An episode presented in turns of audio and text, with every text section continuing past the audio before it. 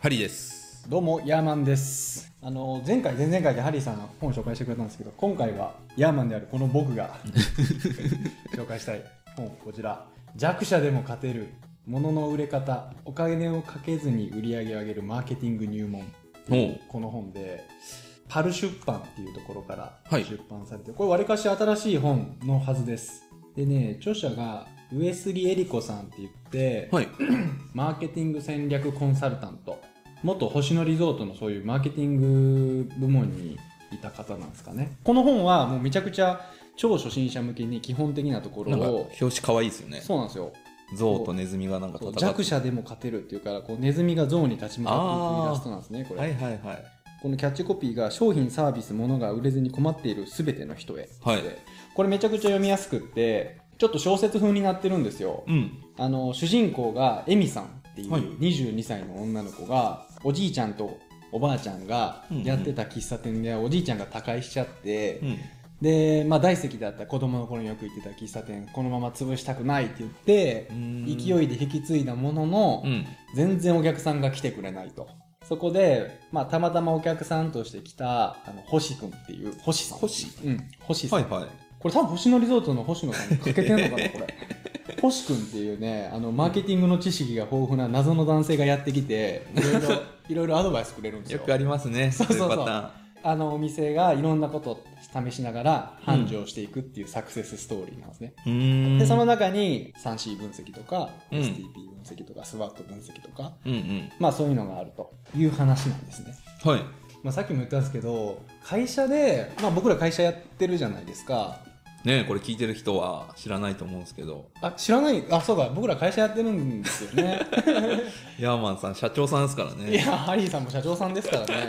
でまあハリーさんも会社やってるし、まあ、僕もやってるしその会社のマーケティングについてちょっとどういう話になるかなと思って今回 俺もね全然あのそんな詳しくないんですけどはい。僕あんま営業しないんですよおー、いいじゃないですか。 うん営業ししないでしょハリーさん しないですね。営業って、その、コンコンってノックしていったり、電話したりとかっていうことですよね。とかコミュニティに参加したりとかああ、なんかそういう、あの、人脈的な人脈作りとか交流会とか、あそう交そうそ流うそう会とか全然行かないですね。全然行かないでしょ、はい僕も全然行かないんですよめっちゃ誘われるんですけどあれってどうなんかなとか思ったり あれ、行かなくていいんじゃないですか。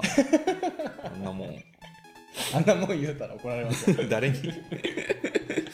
で会社の方向性とかってもう固まってるんですかじゃあ、一応メンバーがいるので、うんうんそれぞれうんうんちゃんと一つの目的にやっていかないと、うんバラバラになってしまうので、うんうんまあなんですか、よね、うんうん、そういうのって日々考える時間あります、作るようにしてますね。いやなんかあれらしいですよどっかの社長さんがうんいろいろやって、うんまあ、その自分でなんか頑張ってやるとか、うんうんうんやった中で一番効果があったのが、うんなんか計画を立てることだったみたいななんかこの前あの取材行って取材取材あの僕雑誌の編集とかもしてへるんでーその社長さんに取材行った時に起業家を取材したんですねはいでその時に社長が言ってたのが社長が経営に専念しだしたタイミングから業績が伸び始めたって言ってたんですよへえ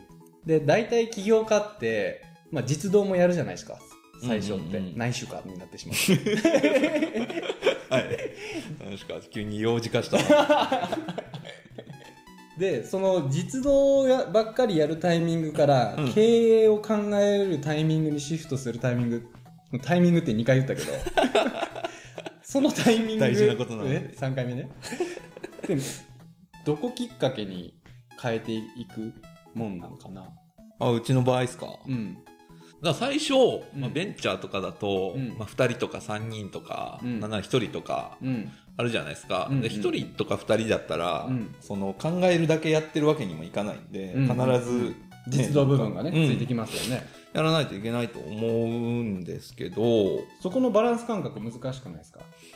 例えば経営のことも考えられなあかんし実動の部分ももう俺しかできひんしみたいなはいはいはい状況ってないですか、ありますでもちろんその実動の部分で触れるところはどんどん振るんやけど、はい触れない部分って絶対出てくるじゃないですかそえーこに追われてうんそれをシステム化する時間もなく、うん どんどん疲れていくっていうパター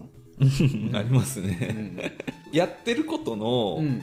まあ8割ぐらい本当はやらなくていいんじゃないかなと常々思ってるんですよ、うんなんかいつも言ってますねそれ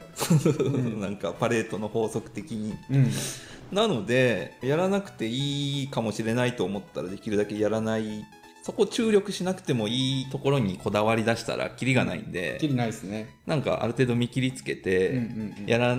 ないようにして空いた時間でなんとかみたいなうんそんな感じですやっぱりねこの喫茶店のね主人公の女の人もこう星君にいろいろアドバイスもらいながらすごく成長していくんですけどその主人公の女の子がすごいワクワクしてるんですよなんかほうストーリーの中でワクワクそうだからワクワクすることも僕はすごい大事だなと思って、ーはいはいなんか考えるのが楽しいみたいなうんで最近ね俺ね考えるのがしんどくてしんどくてあらあらまあわかりますけどね、うん辛いこと多いですから ね最近何辛いことあったんですか 最近何辛い最ことあ近りました辛いことを、うんもしかして嫌われてるんじゃない かそんなこと考えてんのもう陰のものなんでね基本ネガティブ思考なんですすごいっすねえこれどんなこと書いてるんですかなんかねその喫茶店でうん絶対やっちゃいけない3つのことをやってしまうんですねその女の子絶は対気になるまず1つが意味もなく値段を下げるあ理屈なき値下げは絶対やったらダメですねマーケティング論で言うと2つ目のやっちゃいけないことがーはい思いつきで広告を出す 誰が聞いてもやっちゃあかんことだけどいやでも意外とねやっちゃいますよね、そういうの3つ目が何やったかなとりあえずスタッフの給料を下げるとかスタッフを減らすおうっていうこともやっちゃダメみたいですねえー、それあんまり聞かないやつですねあ本当ですかうんなんかまあここで言ってたのはまあ喫茶店なんでねその喫茶店ってマーケティングの観点からいくとコーヒーだけが商品じゃなくって空間も商品やしうんコーヒー出してくれるスタッフの対応も商品やしうんうん座るソファーテーブル、カップお持ち帰りの紙袋全部ひっくるめて商品って捉えた時にうんうんスタッフの給料を下げたりスタッフを減らすっていうのは商品の価値が下がるっていう意味なんですらしいんですよねはいはでそれってもう本当に最後の手段っていうかいうんもっともっとやるべきことがあるんで従業員の給料を下げたりそのスタッフを減らすっていうことはしない方がいいと、会社で実例的になんかないですかうちで言うとうちまあ子供たちにプログラミングを教えてるんですけど、うんうんうんうん最初思ってたのは、うん熱心な子供なり親御さんなりがうん来るんだろうなと思ってたんですけど、うんうん意外や意外にうんあんまりよく分かってない、うんまあ、お子さんも保護者の方も来るんですよ。はいはいはでい、うんこれはどうも、うんそういう技術をマスターしたいというニーズは確かにあるといえばあるんですけど、うんもうちょっと別のところに、うんそのここにわざわざ来た何かあるなとうんうんいうのをいろいろこうインタビューというか話してみたりしうんうて、ん聞いてまあなんか何パターンかあるなっていうので。はいはいはいはいまあその一つはちゃんとプログラミングを習いたいっていう人が来るパターンと、あとはまあ単純にゲームが子供好きだったり、うんずっと YouTube 見てるのでプログラミング相性いいんちゃうかみたいなうんうんうんうん感じで来たりっていうようなのがあって、うんうん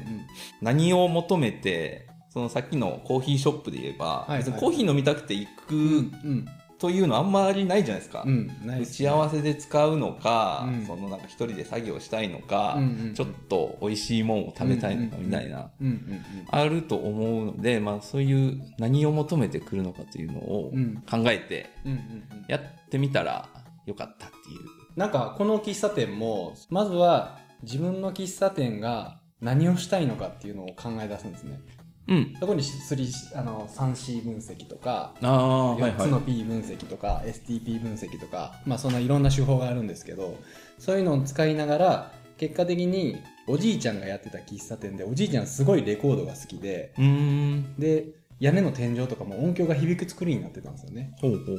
でそういうのをこの主人公のエミさんうんエミさんがお母さんにそのおじいちゃんたちってなんであの喫茶店始めたのみたいなうん会話からいろんなそういう歴史がうんあのストーリーですよね言ううと、んそういうのが浮き彫りになってきてそれを来てくれるお客さんに伝えようって言っていろんな SNS とか今で言ったらうん。やっぱり今よく SNS 使うとか言ってますけど「いいね」をしてもらうのが目あの目的になってそれで終わっちゃうみたいなのがああ。結構あるじゃないであすか。りますね。うんとりあえず流行ってるからアカウント作っとこうみたいな。うん、でなんかここで紹介されてたのは SIPS っていうあのサイクルの方式があって 服屋じゃないんですか。すごいじゃないんですよ SIPS っていうのが S がシンパタイズ共感まず第一の行動で S シンパシーみたいシなンやつ。パシーそうそうそう、はいはい共感すると次に I がアイデンティファイ確認するとへえ、確認ってい確う。認っていうのは例えば、はい。インスタグラムを見ててうん。自分靴欲しいなと思っててかっこいい靴の広告が流れてくるじゃないですかはい。でとりあえず「いいね」を押すこれが共感ですよね、次確認っていうのが靴のサイトに行って実際にどういうブランドでどういう商品でどういうあのストーリーでこの商品ができたのかっていうのを見に来るんですよね、うーでん。次に P なんですけど P はパーティシペイトって言って参加するって言って実際にそのお店にやってくるとうん。実際にもう一個踏み込んで行動に起こすのをパーティシペイトうーん。で最後の S がシェアスプレッドなんですけど、はい。今度その購入者がそれを買ったとかうんいうのをお客さんが広げてくれると、あ共有拡散って感じ。そう共有拡散っていうので、へ実はなんかあの広告今 SNS でインスタとか Facebook 使ったらいいよとか言ってるけどえ。うん。実はその共感で終わってたりとかアイデンティファイ、うんその確認するところで終わってたりっていうのがうん意外に多いからこのちゃんと共感して確認してその確認してくれたユーザーがそこに参加してで参加した人たちがまたそれを広げてくれるってういん。うサイクルをうーん回さないと意味ないんだよと、おーちゃんと一連の流れのそうそうそう一個だけ抑えるんじゃなくて、うんち、ゃんとストーリーとしてできてるかどうかっていうのが大事と。結構なんか今 YouTube とかでもあの地方再生とかやって、はいあのいろんなむっちゃ金かけてこれ動画作ってんやろなみたいな動画が,、うんがあってなんかバズったりするじゃないですか、はい。バズるのは僕すごくいいことだと思うんですけど、はいバズった後どうすんのみたいな一過性で終わっちゃうっていうのはあれはねすごいもったいないと思うんですよやっぱりそこの落としどころをちゃんとシナリオを考えておくっはい。ていうのがやっぱり重要なんかなとかあーで実際そのうちの会社デザイン会社なんですけど、はいうちのデザイン会社でもデザインって結構まあ会社のホームページ作ったりロゴマーク作ったりパンフレット作ったりとか、